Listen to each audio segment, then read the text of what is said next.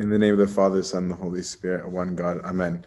I always struggle with whether to read the whole section first and then dive into it or to do sections. So I'll start off by reading the section um, and then kind of breaking it apart.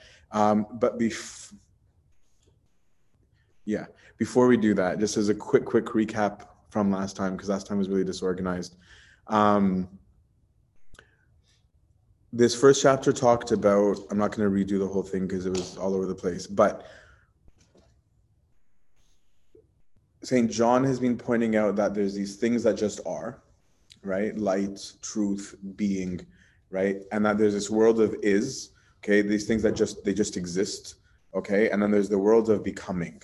Anything that becomes is corruptible okay? Anything that that has been made can end essentially right? And so he's setting up this whole scene of access to the world of is, to that of the Father, to, to God, is through the Son. And that this Son is not just any person, the Son is God, right? And that's why he opens so strongly um, by saying, This isn't some guy. Um, this is the one who, before the beginning began, already is. Um, and that he's the mind of the Father, he's in the bosom of the Father, um, and he's always there um, he's in the bosom of the Father. And that's actually the verse that we had ended with um, before. Um, it was a bit philosophical, a bit theological. I'm not going to rehash it all right now, but I'm, I'm repeating that part because it's going to come up over and over, including in where we are. But it'll be less philosophical when you're able to see where he goes with it regularly, where he'll keep on. It's almost like God will regularly turn on these flashlights of saying, "Here's this, here's this, here's this," and and and we'll we'll get there. So uh, verse 19, we'll read that till the end and then we'll get into it. And this is the testimony of John. When the Jews sent priests and Levites from Jerusalem to ask him, Who are you? He confessed, he did not deny, but confessed, I am not the Christ. And they asked him, What then? Are you Elijah? He said, I am not. Are you the prophet? And he answered, No. They said to him, Then who are you? Let us have an answer for those who sent us. What do you say about yourself? He said, I am the voice of one crying in the wilderness, make straight the way of the Lord, as the prophet Isaiah said. Now they had been sent from the Pharisees. They asked him, Then why are you baptizing if you are neither the Christ, nor Elijah, nor the prophet? John answered them, I baptize with water, but among you stands one whom you do not know, even he who comes after me, the thong of whose sandal I am not worthy to untie. This took place in Bethany beyond the Jordan, where John was baptizing. The next day he saw Jesus coming toward him and said, Behold, the Lamb of God who takes away the sin of the world. This is he of whom I said, After me comes a man who ranks before me, for he was before me. I myself did not know him, but for this I came baptizing with water, that he might be revealed to Israel. And John bore witness, I saw the Spirit descend as a dove from heaven and remain on him. I myself did not know him but he who sent me to baptize with water said to me, He on whom you see the Spirit descend and remain, this is he who baptizes with the Holy Spirit. And I have seen and have borne witness that this is the Son of God. The next day, again, John was standing with two of his disciples, and he looked at Jesus as he walked and said, Behold, the Lamb of God. The two disciples heard him say, say this, and they followed Jesus. Jesus turned and saw them following and said to them, What do you seek? And they said to him, Rabbi, which means teacher, where are you staying? He said to them, Come and see. They came and saw where he was staying, and they stayed with him that day, for it was about the tenth hour. One of the two who heard John speak and followed him was Andrew, Simon Peter's brother. He first found his brother Simon and said to him, We have found the Messiah, which means Christ. He brought him to Jesus. Jesus looked at him and said, So you are Simon the son of John. You shall be called Kepha, Cephas, which means Peter. The next day, Jesus decided to go to Galilee, and he found Philip and said to him, Follow me. Now, Philip was from Bethsaida and the city of Andrew and Peter. Philip found Nathanael and said to him, We have found him of whom Moses in the law and also the prophets wrote, Jesus of Nazareth, the son of Joseph. Nathanael said to him, Can anything good come out of Nazareth? Philip said to him, Come and see. Jesus saw Nathanael coming to him and said of him, Behold, an Israelite indeed, in whom is no guile. Nathanael said to him, How do you know me? Jesus answered him, Before Philip called you when you were under the fig tree, I saw you.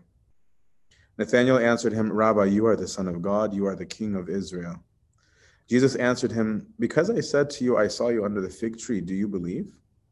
You shall see greater things than these. And he said to him, Truly, truly, I say to you, you will see heaven opened and the angels of God ascending and descending upon the Son of Man. Glory be to God forever. Amen. Okay. So we'll go through it piece by piece because there's a bunch of things going on. Um, and please feel free to jump in um, or to gather thoughts for questions after. Um, I always try and go through to some extent. I'm trying. I'm trying not to make this an academic course because it's not an academic course, but at the same time, give enough data to understand like the context of what's going on, um, and then maybe how to meditate on it and how to to live it a little bit. So this whole scene starts off with John the witnesser. As we said in this in this gospel, he's not he's not seen as the baptizer; he's the witnesser. Um, where Jews sent priests and Levites, and we find out a few verses down that it's the Pharisees specifically who sent people to go test John, right? Um, so they come to him and they say, Who are you? insinuating, like, Are you the Christ? And he says, I'm not the Christ. And as we said, there were people who believed even after Christ rose that John the Baptist was the Messiah, right? And so it seems very intentional that that that John is saying, um, even John the Baptist said, I am not, right? Where it's just like we were the witnesses. He himself said, I'm not that guy. Um, so he's addressing a group of people that were thinking that at the time. And they asked him, What then? Are you Elijah? And he said, I'm not. Are you the prophet? And he answered, No. Um, now, the reason why, because when we read this, it's just like, why would anybody ask that? right? Like, like why why would you ask if he's Elijah? We already know that Elijah's gone, right? We don't like what do they mean? So the Jews had expected a return of the prophet Elijah, um, or what they're calling the prophet refers to something that happened in Deuteronomy. So in the book of Malachi, uh, Malachi the prophet says, "Behold, this is the wor- words of God. I will send you Elijah the prophet." Before the great and awesome day of the Lord comes, and he will turn the hearts of the children to their parents, et cetera, et cetera. Okay. And so they have in this mind this link between scripture and reality, which I think we've lost a lot today um, because they're like, okay, Jesus came, we're good. But for them, they're living in their scripture, right? This whole gospel is seen through the lens of what are they told is supposed to happen. This whole historical background that we talked about the first week is coming into play. They're waiting for this big event to happen. So, like, wait, is this the Elijah guy that Malachi talked about? So they ask him, Are you Elijah?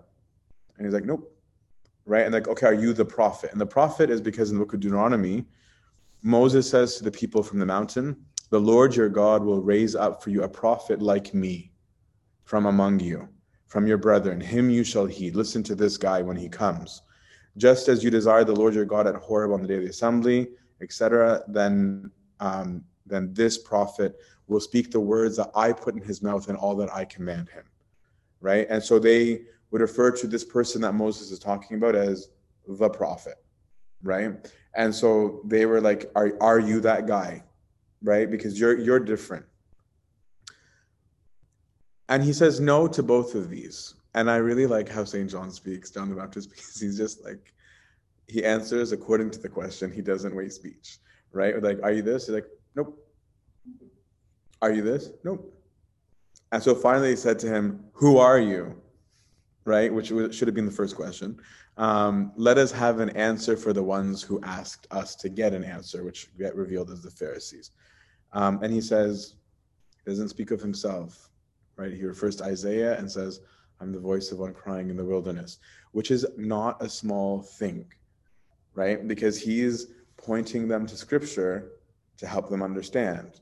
I was saying, if I am the voice of one crying in the wilderness, then the guy Isaiah is talking about is coming right? Which we're going to see in literally just a few verses, right? So we've got to enter, you've got to enter the mindset of a Jewish reader of the time, right? That a Jewish reader who's familiar with scripture. It's almost like today how you have your rapturists, your millennialists, all these people that deal with end time prophecy, right? And they're all coming back to this text, right? They're coming back to Revelations, they're coming back to Matthew 24, they're coming back to all these steps and like, is this is this the Antichrist? Is this the beast? Is this Babylon? Is it like there there's this background mindset trying to interpret, the Jews are having the same thing, right? Like, wait, is this him? Like, is this is this meeting this criteria? Is this meeting this criteria? So it's an exciting time for them, especially because, as we said in the first talk, it's been 400 years since God has talked to them, right? And so they're like they're getting um, excited. Hey, birthday girl. Um, so spiritually, though, question I want to ask is. Do you sometimes confuse yourself for God? Right? I mean, most of us wouldn't think that we do, but do you?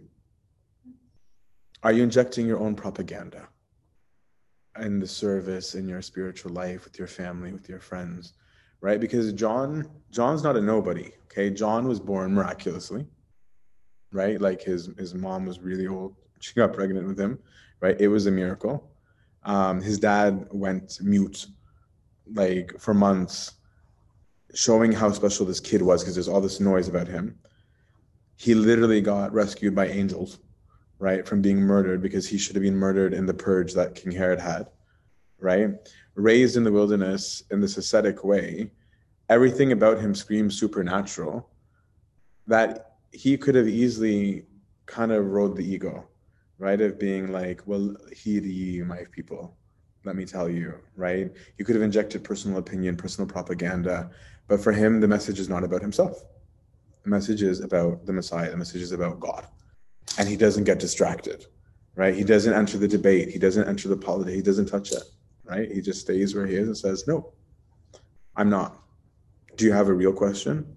Right? And when they say, who are you? He doesn't say, so even though I'm like not the Messiah, like, but he's my cousin, right? Or like, but I'm also this really big deal. I'm I'm the guy, right? He's just objective. He keeps it to a matter of truth and he could have showed off and he didn't. Um, he brings it back to the source right? This is this is key. Um, it's particularly key i think in the service because i think it's such a dangerous thing and a very common thing where servants of all kinds all of us clergy non-clergy where we we start standing on a platform of personal opinion right and personal interpretation instead of the gospel, instead of the truth, right? And that once we start pointing at that, we're pointing at something from the world that became, right? Something that dies. And so if I start pointing at that, we'll come back to it somewhere else where it will lead people astray. Now they had been sent from the Pharisees, verse 24, as we as we said. They asked him, then why are you baptizing? If you are neither the Christ nor Elijah nor the prophet, why are you baptizing? Why are you doing this thing that you do? Now, the funny thing is that there's actually no rule book about who gets to baptize, right? Which is such a, like in, in the Old Testament church. Um, so there is no scripture that detailed the rules about who gets to baptize a proselyte, right? So the Jews had a form of baptism. It did exist in Jewish custom. Um, it wasn't what made a person enter the faith per se, but they had a ritual of baptism. So this idea of John baptizing was not like crazy, right? It wasn't something totally like foreign to them. Um, but the entry into Judaism was circumcision. Um, but this just shows you again how like how people think, right? And I, and I, I like to I like to kind of stop at these points to understand the world of the gospel. We're dealing with real people, right? And and how and real culture, right? Because they're they're they're saying being they're just like we do, being like, who do you think you are, right? Like why like what gave you any right um, to be doing this and they're just they're referring to a bunch of rules that don't exist because they're referring to a social norm right? Today in church it would be like let's say you guys are having like uh, an Arabi meal after and some uncle or aunt started like preaching right? It would almost be like us being like since when are you in abuna? Right? Where it's like but there's no rule that only abuna can talk about god right? But it's just like, who do you think you are? By standing here, by having this conversation, you must think you're something. That's what they're saying to John. Who, who on earth do you think you are? And they didn't stop to ask, do you even have the right to challenge? Because to even ask that question almost presumes a certain authority that you think you have, right? It's almost like citizen's arrest, right? Where it's like, like who are you to even challenge it, right?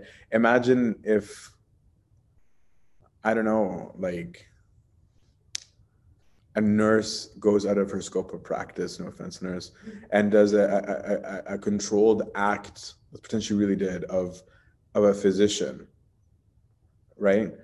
Is it the plumber in the in the hospital's job to walk up to the nurse and be like, "Hey, you," right? Citizens arrest. How dare you, right? Like the proper way to deal with it would be to report it to whoever is that authority. It wouldn't be for them. But they're they're they're accusing him of overstepping his boundaries while overstepping their boundaries. Um, is what I'm trying to get at. Where they're they're they're also doing the same thing. And then the final question they asked is, "Who are you?" as we said, should have been probably the first question. But the thing is that most of us don't like the real questions. We like noise, right? We like the fight. We like the politics. We like the like the the show, right? Like, who do you think you are, right? And like instead of just being like, no, but seriously, like, who are you, right? Like, what what is this? Explain what it is that you're doing. And I want to remind you, we met, we touched on this at the end of last week throughout the book of John, he sees the temple and all that comes from the temple as obstructing people from seeing. Right? Book of John is really anti-establishment. Okay? And so in his eyes, it's like you guys are so obsessed with your building and your rituals and all those things in the building. Right. And he's not saying that the building is itself a wrong thing to have, but he's really saying you've started to worship that and because of it you don't see real seeing right like again this theme of real versus fake be like is versus becoming right that these are the issues and so he's pointing out already with these people right um that they're already missing the point right like that their obsession is about who's allowed to do whatever um, whereas St. John is like the, the witnesser is talking about seeing truth. These people are about who's allowed and who's not allowed to baptize. So Jewish washings or baptisms, they took different forms. Um, but some Gentiles would, as a first step, like have an immersion um, baptism. And so the reason, so they're not crazy, like for asking the question, they're just not direct right? What they really are trying to articulate is what you're doing is a really big deal, right? Like it's almost like that to use the same scenarios earlier, like some tante or uncle, like talking the hall. If it was like, okay, we're talking in the hall, and some tante was like, oh, by the way, this story happened, I just want to tell you, people would be okay with it. But if Tan stood up and said, please hear ye, hear ye, everybody be seated, I have a thing to say, right? That's what's going to draw the attention. So they're saying you're doing that, John, and this didn't articulate that on what basis do you get to do that? That's the real question because this baptism thing you're doing, this is really radical. What's going on here? So John answers I baptize with water. Okay? So I'm I'm dumping water on you. But there's someone among you that you don't know yet. And he is somebody who became after me. So he came into existence after me, okay, in the world of the, the becoming. But the thong of whose sandal I am not worthy to tie. This took place in Bethany beyond the Jordan where John is baptizing. So this was what St. John earlier said, he comes after me, he became after me, but he is before me. Okay, it's intentional language to say, yeah, he entered into this world after me, but he's from the world that is. He he predates me, your friends. Um, whose sandals I'm not worthy to untie. And and and in that culture, your servants, your servants would be the ones that are touching people's feet and taking off their shoes. Like that's not something a prestigious person um, would would lower themselves to do. It's something that an important. And so Saint John is saying, even though I'm supposed to be a big deal, the job that should belong to the servant i i can't even do that I, am not worthy to even touch his his it's the highest form of, of praise um and and i wanted to add for a second to pinpoint these random things that you see in the bible just because i want you to pay attention as you guys read the bible to these random things when he says things like this took place in bethany beyond the jordan where john is baptizing right is that a modern reader is like i don't really care right? Like I don't care if it's on the West Bank or the like like who cares? But it's cool when you understand the world that they're in that sometimes the details are being dropped to show the reader of the time like how how real these events were and in what places they were. It's almost like when you visit the 9-11 memorial in new york right? And you're able to be like this is where it happened right? And it's like yeah yeah it came in from there right? And then someone who's really local like yeah yeah if you stood on like park avenue you can even see this. If you do this right? It it, it makes it more visceral um, the reaction, and that's why he's doing it. But it's also telling us that the person um, is saying, "I'm really a witness. I was there. I know these things. I know this geography."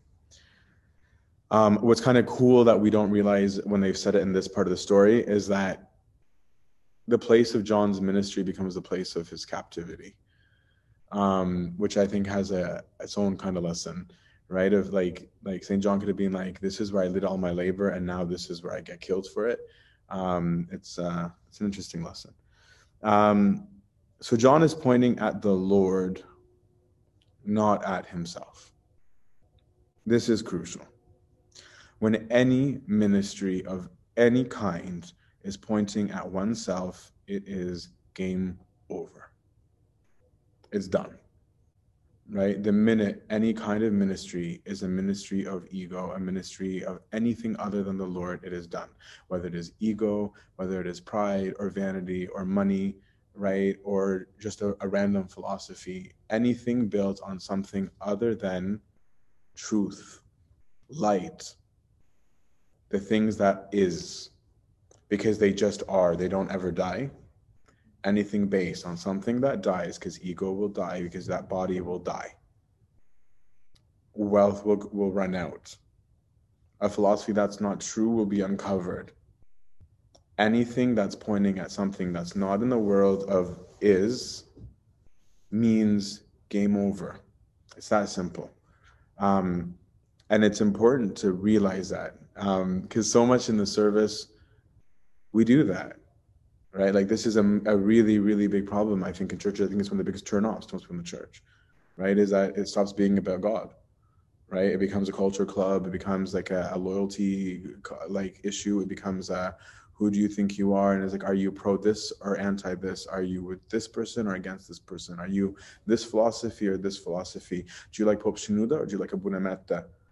Right? Like it's like we see it on every single level right? Are you like the Giza school or are you like like uh, Shobra, right? Oh, I'm from Sporting actually, right? And then like we have all of these things that that that we that we use as points of division and as, as starting points.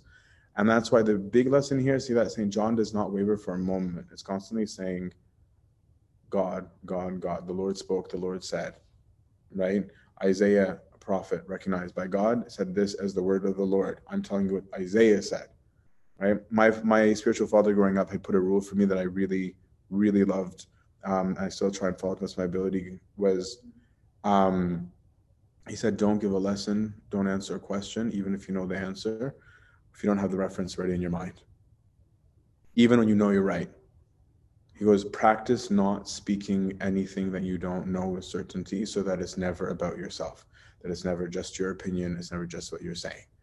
right? It was a great exercise because it slows you down like crazy, right? To be like, ah, I, I'll get back to you, right? Even though you think you know, so that you're not pointing at you because then a bunch of people follow with you. But if you're pointing at truth, light is, it always remains. It never dies. Um, when you point at the Lord and speak about the Lord, then when the Lord comes, people who are listening will recognize him. This is another really important point because John isn't wasting his time being like, don't worry, guys, I got you. I will bring you to the Lord. Right? He doesn't say, oh, I know him. He's my cuz. Right? I, I'll, I'll hook you up. Right? I have all this access. Actually, angels raised me. So, like, I got this. Right? He is saying, the Lord is this, the Lord looks like this. When he comes, he looks like this. So that when he comes, they can look at him like, oh, that's him. Right? That they're not, he's not trying to monopolize it. He's not trying to be himself the door, as we will hear later in the gospel, they're saying, I am the door. Right? Like John's not the door, the I am is the door. Um, And that's great humility because, as we said, St. John has a lot of qualifications, right? But he he doesn't care about his his resume um, when he's doing it, and we need to be careful of that ourselves. That we are never placing ourselves as the doorkeepers of God. We're not. God can do his own doorkeeping on his own. Doesn't really need your help. He's kind of omnipotent. The next day he saw Jesus coming toward him and said, Behold the Lamb of God who takes away sin of the world. Now, that carries or takes away the sin of the world, it has so many meanings in the in the Greek, in the original language of this gospel. Um, I prefer lifts or bears up personally, um, because all of the book of John you're going to see is going to always be pointing at the crucifixion more than the resurrection. Um, and so to lift up or to bear up, it's almost like him saying, who will crucify the sin of the world, right? Or who will who will bring it up. And we're going to talk about what sin really means eventually. Um, but he's also using church language when he says Lamb of God, right? Remember that assembly just means church. Ecclesia means church, right? So that when I say church, I'm still talking about the Jewish church because it was still church. Um, we're just used to talking about the New Testament. But what we're starting to see right now is a shift from object to person, from temple to God, from lamb to person. Okay, because lamb of God to them, they're used to as sacrificial lamb from Passover, right? Lamb of God for them is um, Abraham and Isaac going for a sacrifice and Isaac saying, Dad, where's the sacrifice? And then he's like, The Lord will provide and they get a lamb, right? For them, it's Isaiah 53 7. He was oppressed, he was afflicted, he was an open, he's like a lamb led to the slaughter, right? So he's doing a bunch of things at once of saying, This is church language, but you're used to it being an object. And I'm now trying to show you it's not an object, it's a subject, it's a person right? And so this is the beginning of what's going to happen in John of just constantly saying, here's what you thought, go here. Here's what you thought, go over here. Um,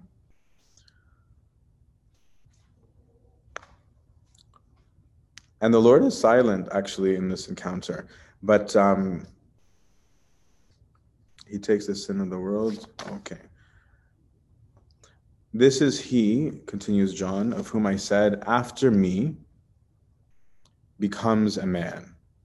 So in time, this guy comes after me, but who ranks before me, for he was. He was in the world of is before me. Okay? It was as weird to the Jews of that time as it is to us today. Um, I myself, he says, did not know him. So I didn't know who he was right? Like I, I grew up separately. I grew up on my own.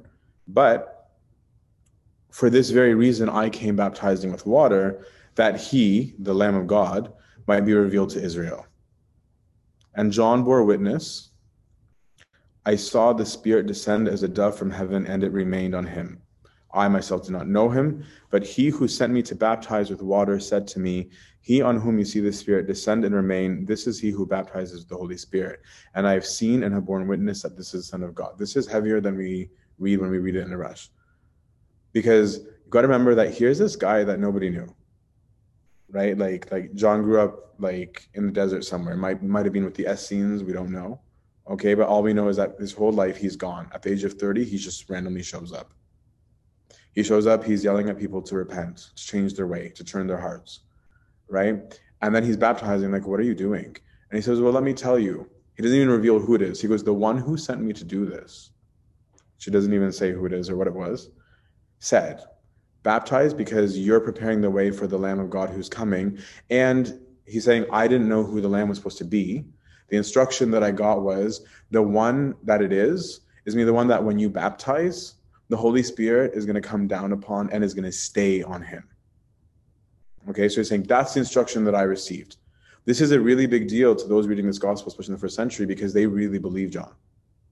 Right? John is a monumentally important figure because the leadership hate his guts, but the people adore him. And because he was so real and visceral, there's this constant contention about John of is he a real prophet or not? right? There's a big fight about this character, right? That becomes even a point of contention when the Jews come to accuse the Lord, right? That's why in one of the encounters, the Lord says, "I'll answer you, and you answer me. Is John good? Is John real or not?" Because of how how big of a fight there was. So John is saying, if you believe my word, which most people did, I'm telling you what I was told. The guy who the Holy Spirit comes on and doesn't leave, that's the guy. That's the that's the Lamb of God.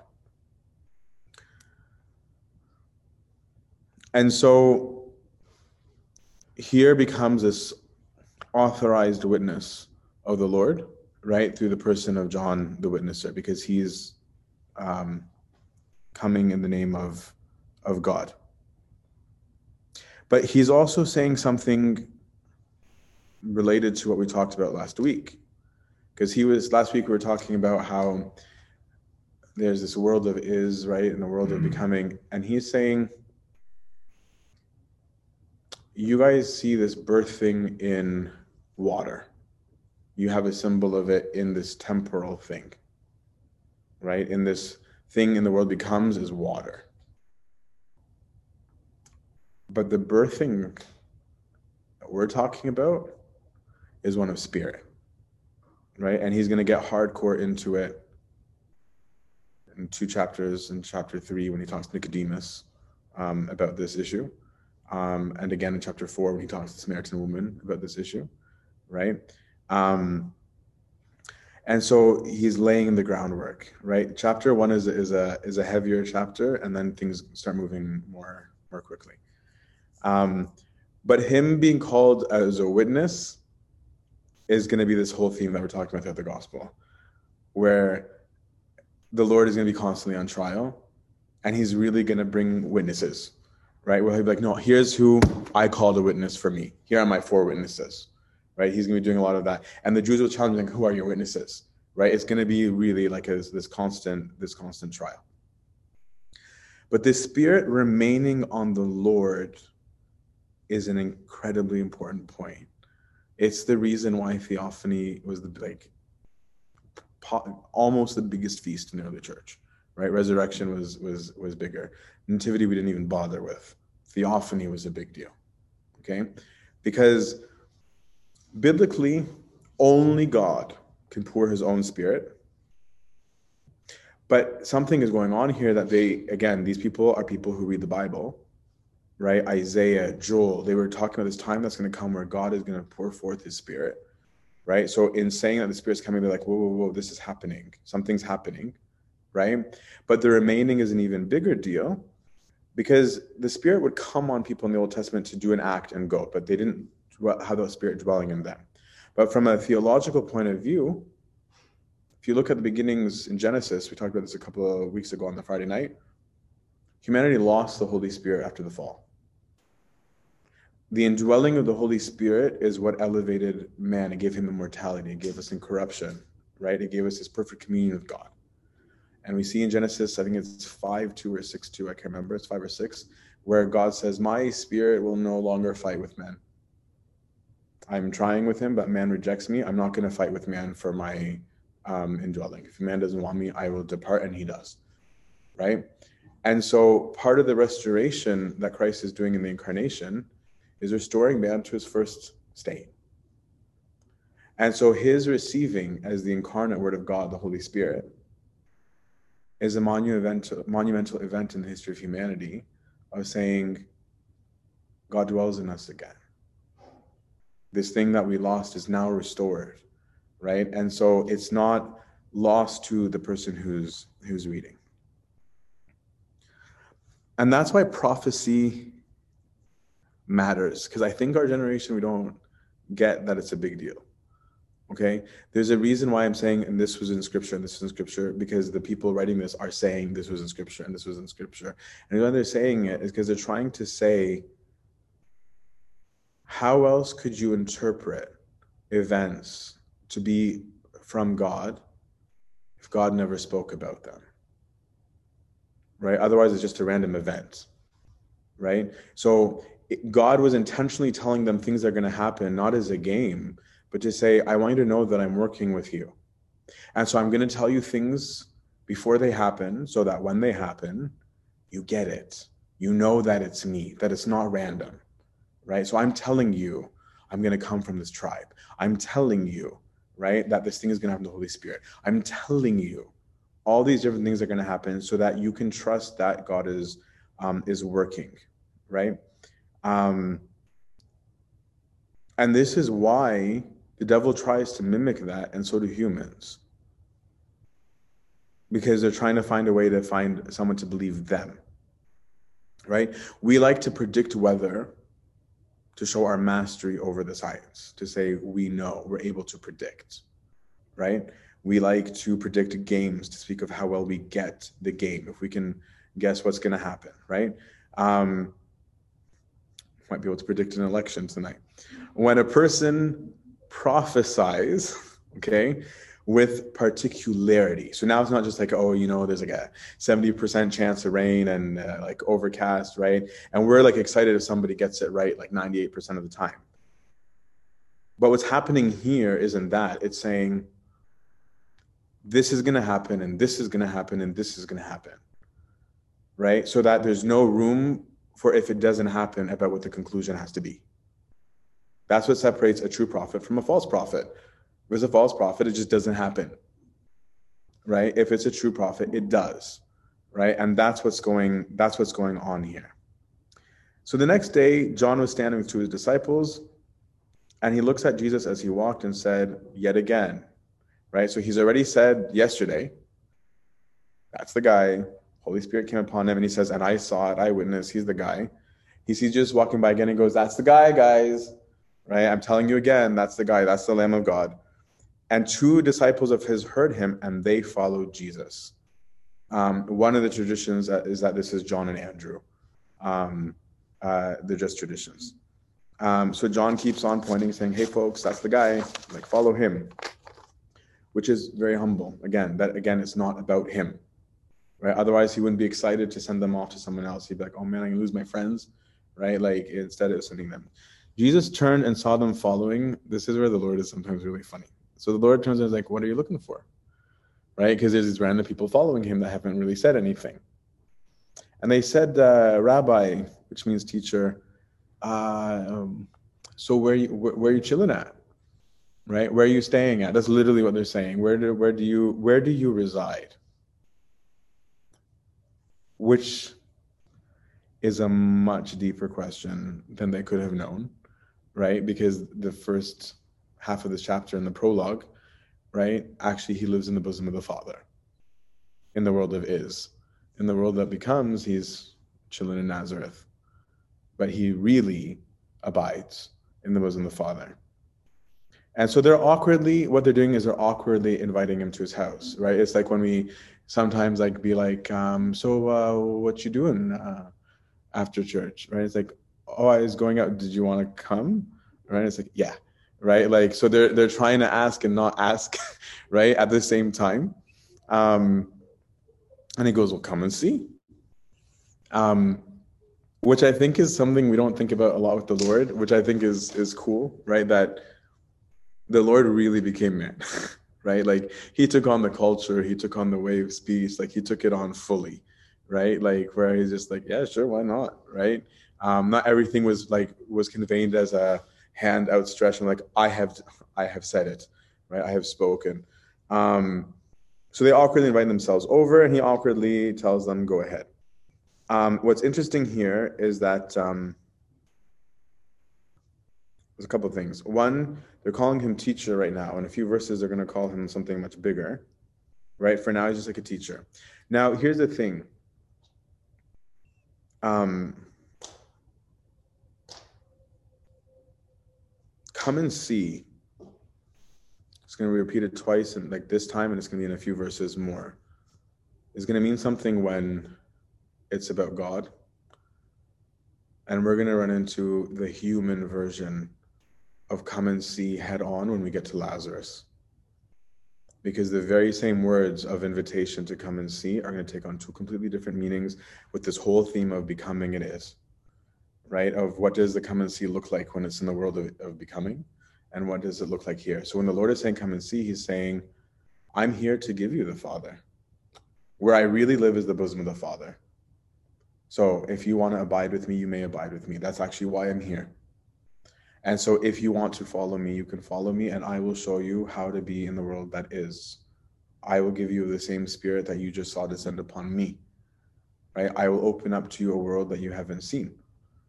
And you will be able to really live and really see.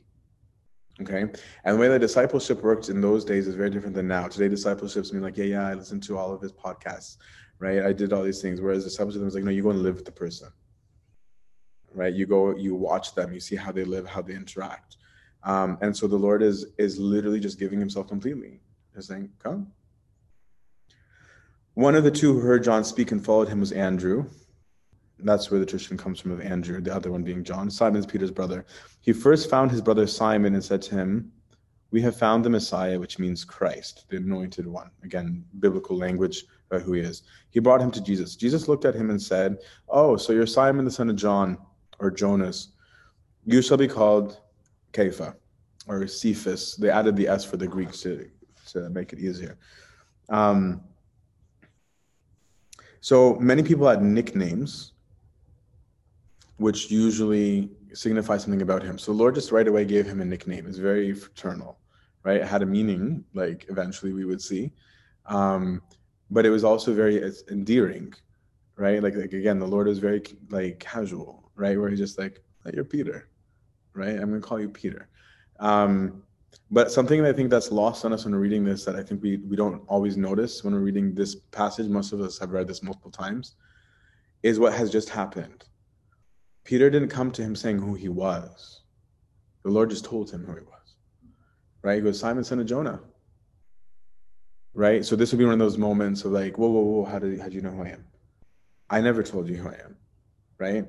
Um, like I had that happen to me with monks from from St. Anthony's, right? Where where one of my first like supernatural experiences was an old monk in a wheelchair calling out and saying Hamdulillah and calling me by name right? When I had never met the guy, it's my first time at the monastery, right?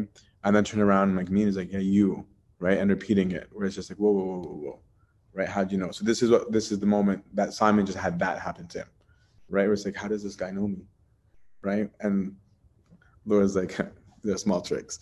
Um, so the next day, decided, Jesus decided to go to Galilee and found Philip and said to him, Follow me. Now, Philip was from Bethsaida, the city of Andrew and Peter. Philip found Nathanael and said to him, I found him of whom Moses in the long prophet wrote, Jesus of Nazareth, the son of Joseph. Okay, now, again, this is, I want you just to understand the importance of this. What they're doing right now, so there's this this excitement building up, right? And they're all being like, this, this might be the guy, this might be, this might be the Messiah. And so that verse that we just read is, is loaded. The one saying of whom Moses and the prophets wrote. They're saying, okay, this might be the prophet that we talked about at the very beginning of this Bible study, right? This might be what Isaiah was talking about, saying, Unto us a child is given, a son is born, and the government will be on his shoulders, and he's the one who's going to deliver us, right? This might be the guy that this is the shoot from the stump of Jesse because he's actually of the lineage of Jesse, right? So this isn't a small deal right? Like this is why there's an excitement. It's just like, oh, here's a good guy, right? Right? Like, I mean, seriously, how many of you, some guy randomly showed up at the mall and was like, hey, follow me? And like, sure, let's go. Right? Like you don't do that. That's weird. Right. And so like there's something already very compelling about the Lord that's making them say yes. But there's also this word of mouth spreading being like, this might actually be the guy. He meets the criteria. Right? There's all these things that are happening. Maybe, maybe it's him right? And they're getting excited. So imagine, like, to use another Jewish example, imagine in World War II, right? If there's all these scriptures that they have while they're in concentration camps saying, We know that you're in prison, we know you're this, but there will be a time where this person is going to arise, and these will be his characteristics, and then they're going to completely release you. You're going to be freed from these these these camps. You'll become a nation again. You'll go back to Israel. You'll be blah blah blah blah. You can imagine that there's going to be two kind of moods going on in the camps some who are constantly being like, is that the guy? Is that the guy? Is that the guy? Right. And then the other people are going to be like, stop looking for the guy. He ain't coming. Right. There's going to be one or the other. Right. And so that's exactly how the Jews are right now, where they're like, it's been 400 years waiting for the guy who's going to get us out of the concentration camp. Right. From this historical background we're talking the beginning, where they're occupied Israel. Right. They're like, no, no, guys, like, I, I, actually, um, th- this really might be him, right? And that's why they're getting um, excited. And so then Nathaniel, right? And this is cool again. Like we just were used to reading the Bible and and like formalities. Nathaniel is like, seriously, from Nazareth? Does anything good come from Nazareth? Right? Nazareth is this tiny town of like 400. Since when does anything big happen there? Right? It's almost like I don't know. I don't know my uh, my my BC geography. Know, Surrey at least is a big city, right? And in Ontario, it would be like Sarnia, right? Where it's just like this this Messiah is here. He's from Sarnia, right? I'm like, who's heard of Sarnia, right? And so that's Nathaniel's reaction of being like, guys, get a life, right? Like like this this ain't the guy, right? Jerusalem maybe, right? But like it, it ain't Nazareth. Um, and so he said, I don't think so. And Philip says, Come and see. Right? He gives an invite on the invite. And so he comes to the Lord, and the Lord starts doing these plays on words. He goes, Behold, an Israelite indeed, in whom is no guile. Israel is the name of Jacob. And Jacob was a sneak. Okay? And so Jacob conned his dad, right, to get the birthright and it was a thing of lore, right? Of being like, ah, sneaky Jacob, right? Like, like ah, that grandfather, right? And so the Lord is looking at Nathaniel, being like, yeah, you're an Israelite, you're a son of Jacob, but you're a straight shooter. You're not like them, right? And so this is taking Nathaniel off guard, right? Of being like, hmm, like gives him pause. And then Nathaniel says, he's so honest. He just goes, how'd you know me?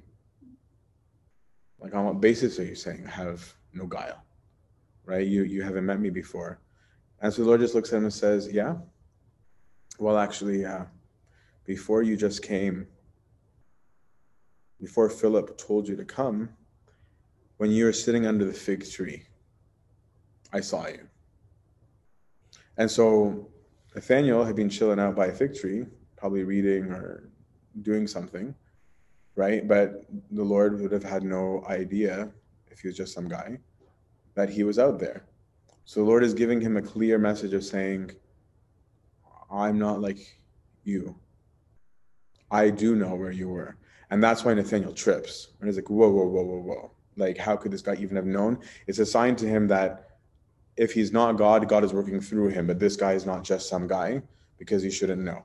Right. And that's why he flips from, can anything good come out of Nazareth to, Rabbi, you're the son of God right? Like in a just in a heartbeat. And we'll see a lot of that actually in the Gospel of John, where people are like, "Oh, you're so amazing," and then ten minutes later, like, "You suck." Um, and so the Lord, the Lord laughs, right? Like, which is again is not what we're used to seeing with the Lord. He's like, "Really? now you love me because I told you that I saw you under the fig tree." He's like, "Chill, buddy. You'll see much bigger than that. Um, there's a lot more coming." And he says, "Actually." you will see heaven open and he continues the, the, the this allusion towards jacob by saying you will see heaven open and the angels of god ascending and descending upon the son of man he's saying to him i'm not just anybody i'm jacob's ladder upon which jacob saw angels ascending and descending right He is he is manifesting himself constantly and saying, I'm that guy. Um, I'm to skip the rest of what I was to say on that part. But um, discipleship is key. I want to just like, I don't understand Christians. Like, I'll probably have talks maybe about it another time on their own. Like, we're the do-it-yourself generation right where like like self-help section uh, chapters used to be like one row of books now it's like a third of the store um, because we now think we can do everything um, on our own and you can just google it um, but i don't understand why christians think that they can be christians and know how to be christians just by being born right? Like how somehow we think that that's like that that works right? Whereas the disciples what we can learn from them they were learners. They're, they're the first learners right? They had to learn right? And so when they live with Christ, that's how they learn the way, right? I'm wondering with the Mandalorian if they're stealing some Christian language because the early Christians used to be called the people of the way. Um, and so by being with the Lord, the Lord shines light on them, right? And by being real with the Lord, and we're going to see the disciples in this book so real. Um, and actually, there's sometimes where it really seems like John is taking shots at Peter. Um, Peter's always a slower runner. Peter's always saying the dumb things, whereas John always gets it. Um, John always believes right away, but Peter's not. We're like, I can't help but wonder, like, I'm like, is there some rivalry going on here? But um, the only way to become a follower is to actually follow, right? So the Lord could be like, no, not like that, or like, this was good, right? And that in that being of yourself with the Lord, then only what's wrong gets corrected, but then you get it, right? Because the question of who are you, question of who are you that started this section that we read, that's the whole question in the Gospel of John. The whole question of the Gospel of John is going to be, who are you? The people are going to be constantly asking it. The disciples will be constantly asking it. Everyone will be constantly asking, who is this guy? Because he is not like everybody else. And the Lord himself I will end up asking it, Who do you think I am? Right? The difference between Gospel of John and other Gospels is that he will always answer it. And the Gospels is always left as this open question of like, what do you want to what do you want to believe? Whereas the, the Gospel of John will be like, I am. I am. Over and over and over. But the only way to come to see that, to come to see with true seeing, is the discipleship right? You won't learn god because otherwise you can sit there in front of god right? Like look at look at the the, the way that people reacted. If people are going to not live with him look at how they reacted right? Where it's like yeah nazareth seriously dude like really? Who comes from nazareth? Right? And literally 30 seconds later it's like you're god oh my lord right? And it's just like okay are you like which one is it? And his reason even for thinking that the lord is god wasn't that compelling right? Like which is why when they eventually see the lord scandalous right? Letting women touch him right? Going to samaria not ritually purifying himself. Then they're like he can't be.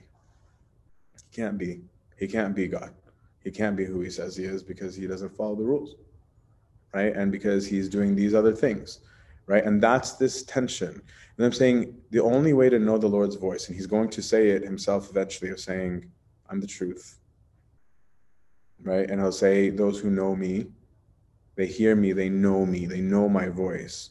He's not talking about volume, he's talking about recognition. And that the only way to know him is to be with him, to is with him right? That's the invitation, right? And that only by walking that with Him are you able to ask the questions. And that's the discipleship of being like, well, how come you're upset? Why are you bothered that they're saying that? How come this tripped you out and this other person was no big deal to you? Why are you saying this? Right? And that's why it, it, gets rough sometimes. Discipleship isn't easy. It's not a walk in the park. This is a an invitation to poverty. The Lord was poor. We remember we talked about in the first week. He's low class. These people are accepting to follow him are going down a rung on the social ladder, right?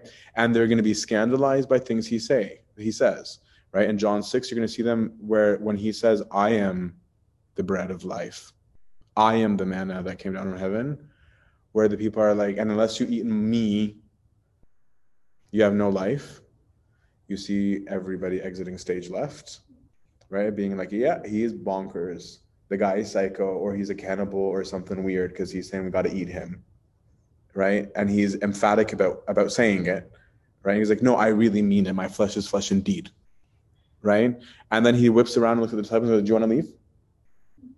Right? I'm like, no, no, no, no. like we're good, right? Because but that that's the invitation to disciples. Discipleship is not always comfortable right? But the Christian way is discipleship. The only way to learn to be as God is, is to be with God, right? To let God's work happen to you, right? And that's why you'll even see the Lord is so passive in the Gospel of John. Everything happens to him, right? He allows everything to happen to him to teach us. Let it happen to you. Let me show you what it is, what's really going on. Let me show you how to react, but let it occur at you, right? Take it on as that. Um, any yeah the only last thing i'll say just as a, as a, quick thing to set the, the tone so from here on in it's not going to be as complex because like every chapter in the gospel of john is, is going to have a theme okay john 2 is going to be nicodemus number or sorry number 2 is sorry the wedding at cana number 3 will be nicodemus number 4 will be samaritan woman number 5 will be the man by the pool uh, number 6 will be the feeding of the multitude and um, the bread of life discourse uh, seven through ten is gonna be the Feast of Tabernacles, where there's like also all hell breaks loose. It's like if you guys thought you guys have seen church fights, which you read seven through ten, where it just escalates. Um, like there's no tomorrow, right? And then he goes and raises a guy from the dead in eleven um, and twelve, right after coming in on a donkey. Um, and then the people are like, then he has this really long goodbye sermon where the disciples are like, we don't get you. Um, and then and then like, okay, let's kill him. Right? Like it's it's everything is gonna move um, there. Um, and glory be to God for Amen.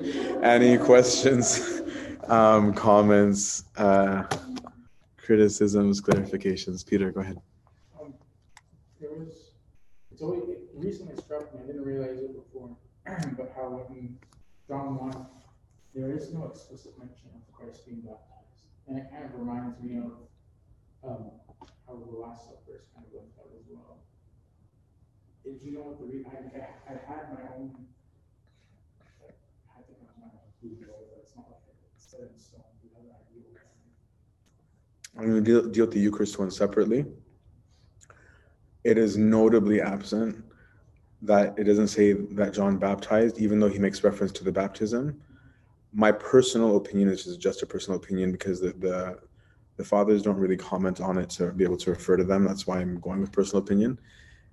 Is John's gospel is very anti-flesh, anti-sarx, and so Jesus doesn't get touched, doesn't get handled, um, like in in that regard. Like like it's not the thing, and so it's almost like, for example, if you pay attention not just to what you just pointed out, in the scene of Thomas, it doesn't even say that Thomas put his finger in his side we're left to think he did, but the scripture doesn't actually say that he did.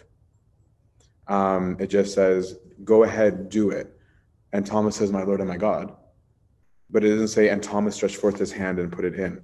We all assume he did, but we actually have no idea. I think it's because the whole flesh thing of trying to say the Lord is a different kind of thing. We don't do to him things other than what he allows to happen to him. But I don't know. I really don't know. What are your thoughts? Um, it wasn't as specific as that. It was just more like, yeah, I, mean, I think that's a better answer than I would articulate, but I think um, as, as regards the Last Supper, uh, John is orienting the narrative in a way that he's putting forth an icon he's not trying to put a historical set of facts. Mm-hmm. And so um, there's a reason why he has this elevated vision that he's putting forth in his own gospel of Christ. There is, I mean, it's easy to see how Christ is kind of humbled when he's being baptized. Mm-hmm. Even when he talks about the cross, he's always speaking in these elevated terms. When I am lifted up as like a king, that he lifted on his throne. When I am lifted up, you will know that I am so you have all this, he's kind of constantly using the, the story in a way that he to orient it with respect to the overarching meaning of what he's trying to show. It's a much higher level than the synoptic gospels. Yeah. So I don't know. That's what. Uh, that's the only thing I've been able to intimate from it. I don't know specifically why the baptism. I didn't have an answer before, but I kind of forgot it. To be honest. John is going to get, so like I said, John is really anti establishment. That's why the purging of the temple for St. John is going to happen next week or in two weeks when we meet again, where he's just like, the Lord just rips it apart. That's the beginning of the Gospel of John, um, as opposed to the end, like it is in the Synoptics. Um, but I want you guys to have in the back of your minds this whole concept from chapter one, because it took us long with chapter one. The rest will be one a week at least, um, of um, logos language, of the word language, um, because the people are in their mind saying that the place that God speaks from is the holies of holy. Okay, that that's the speaking place of God. And what we're going to see throughout the gospel is God reversing it and saying, no, it's God. Right? Even if God uses the temple, it's still it's God who speaks, not the temple that speaks. Right? It's, it's the God who speaks. Um, is this way too heavy or too academic? Because I do want your feedback because I'm not used to doing Bible study. This is relatively new to me. I just started in Ottawa before I came, but I never used to do them. And so I could be boring you guys to death or like overkill on like the academia. So is it like don't be shy to be like, dude, like chill. Um, and I, I can.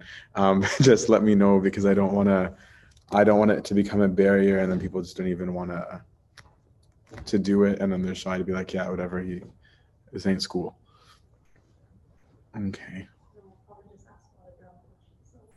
Oh, they're they're they're not. Word. I mean, it's gonna be cool because we'll get more into story time with the rest of it. Um, it's just that John is the philosopher, right? Like when you read the Gospel of Mark, it's it's like it's like a little kid telling a story, like where like the Greek isn't just saying over and over, like and then and then and then. Almost every single like chapter or paragraph starts with and then and then, and it just reads like is this long like thing. Whereas like John's writing after the first three are written, where he's like, yeah, yeah, yeah, you know the stories. Let me tell you this, right? And that's why he's going for for something else. All right in my view, yeah. I mean, arguably they're all theological, but in my view, yeah, like epically more. Like there's some mind blowing moments like in the Gospel of John. That's why I'm like obsessed with it. But theologian. Yeah. All right, let's pray. name of the Father, the Son, the Holy Spirit, one God, and Lord, make us ready to pray for thanksgiving. Our Father, who art in heaven will be done on in heaven. Give us this day our daily bread. Forgive us we forgive those who against us. Lead us not temptation, evil one. Pray to us, our Lord. For thine is the kingdom, the power, and glory forever and. Amen. Of God the Father, grace of God the Son, the communion, and the Spirit, you all go in peace. The peace of the Lord be with you all. Just turn this off.